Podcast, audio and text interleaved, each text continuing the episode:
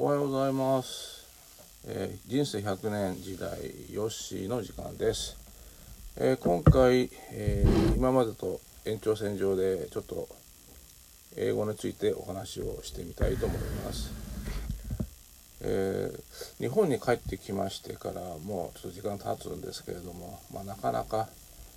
英語および中国語、まあ、使う場もありませんので、まあ、停滞気味で伸びてないなと実感してるんですけれども、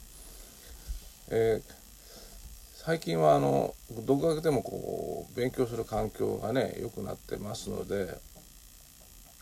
ネットとか動画コンテンツで結構探せばいろいろと見つかるもんですね。で最近見つけたのがですね、えーまあネットの動画なんですけれども、アメリカの先生、まあ、英語の先生の方がアメリカ英語について解説してるんですが「えー You」とか「He」まあ彼とか彼女は「He」or「She」この中の、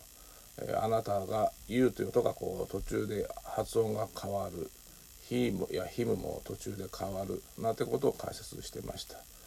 ね、意外とこうびっくりですけれども私たち学校英語でね「You」は「You」と発音してましたし「He」や「Him」は当然そのように発音してましたよね。ねでも実はアメリカ英語では途中でその言い方すらも変わってしまうというですね、えーいうことなんですね。だから私たちが学校で習った英語通りに話しているのはどうやらニュースとかそういうものだけだということがこれよく分かりましたね。なので、えーアメリカ人同士が会話しているセリフが出てくる映画やドラマで聞き取れないことがあっても全くそれはおかしくないということがこれで分かりますよね。なので、えー会話に関して言うとですね英語、まあ、特にアメリカ英語はまあ文字通り読んでいないしそのように会話してないということなんですね。でよくよく考えてみたらこれって多分日本語でも起きてますよね。私たちはあの書いてある通りに喋ってないし省略してる部分ってありますよね。特によくあの私が昔海外にいた時に語尾に日本人は「ね」とかがつくねって言われたんです。あ今もねって言いましたね。確かに言われてみればそうだよね。あ本当だ。ね。こういうふうに「ね」がつくんですね。わざと言ってるわけじゃありませんけれども基本的に、えーどんな言葉でもこう実際にこう文字通り書いてある言葉をまあそれがまあ正しいとするならば会話になるとそれ若干それは当然、えー省略とか砕けた言い方になるのは普通ですよね。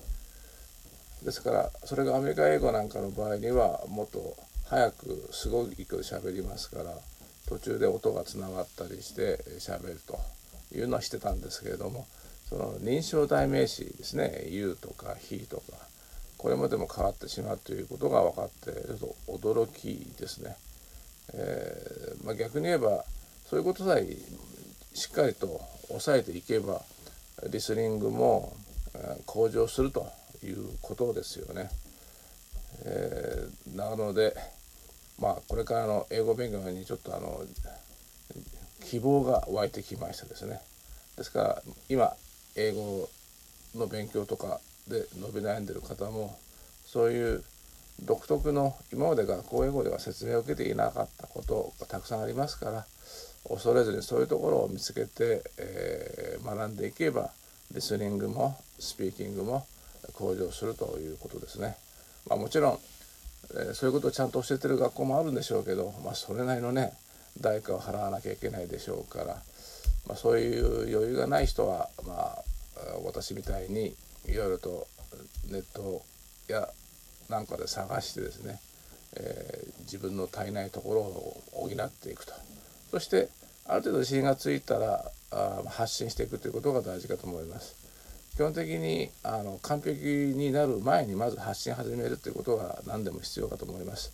仕事でも語学でもそこは同じかなと思ってます。私も多少もう下手くそでもまず話さなきゃと思って、えー前にもこの番組でも配信しましたけど、えー語学留学時代もう二十歳過ぎてましたのでまだそんなに英語ができない時にですね、えー、飲みに行ったりして隣のカウンターに座ったやつに話しかけたりとかしてね、え、まあ、酔った勢いで話してましたね。ともかく自分から話すで相手が聞き返したらもう一回説明するそうやって、えー、言葉って身についていくし多分こうやってある部分仕事も同じですよね。ともかくやってやって、えー、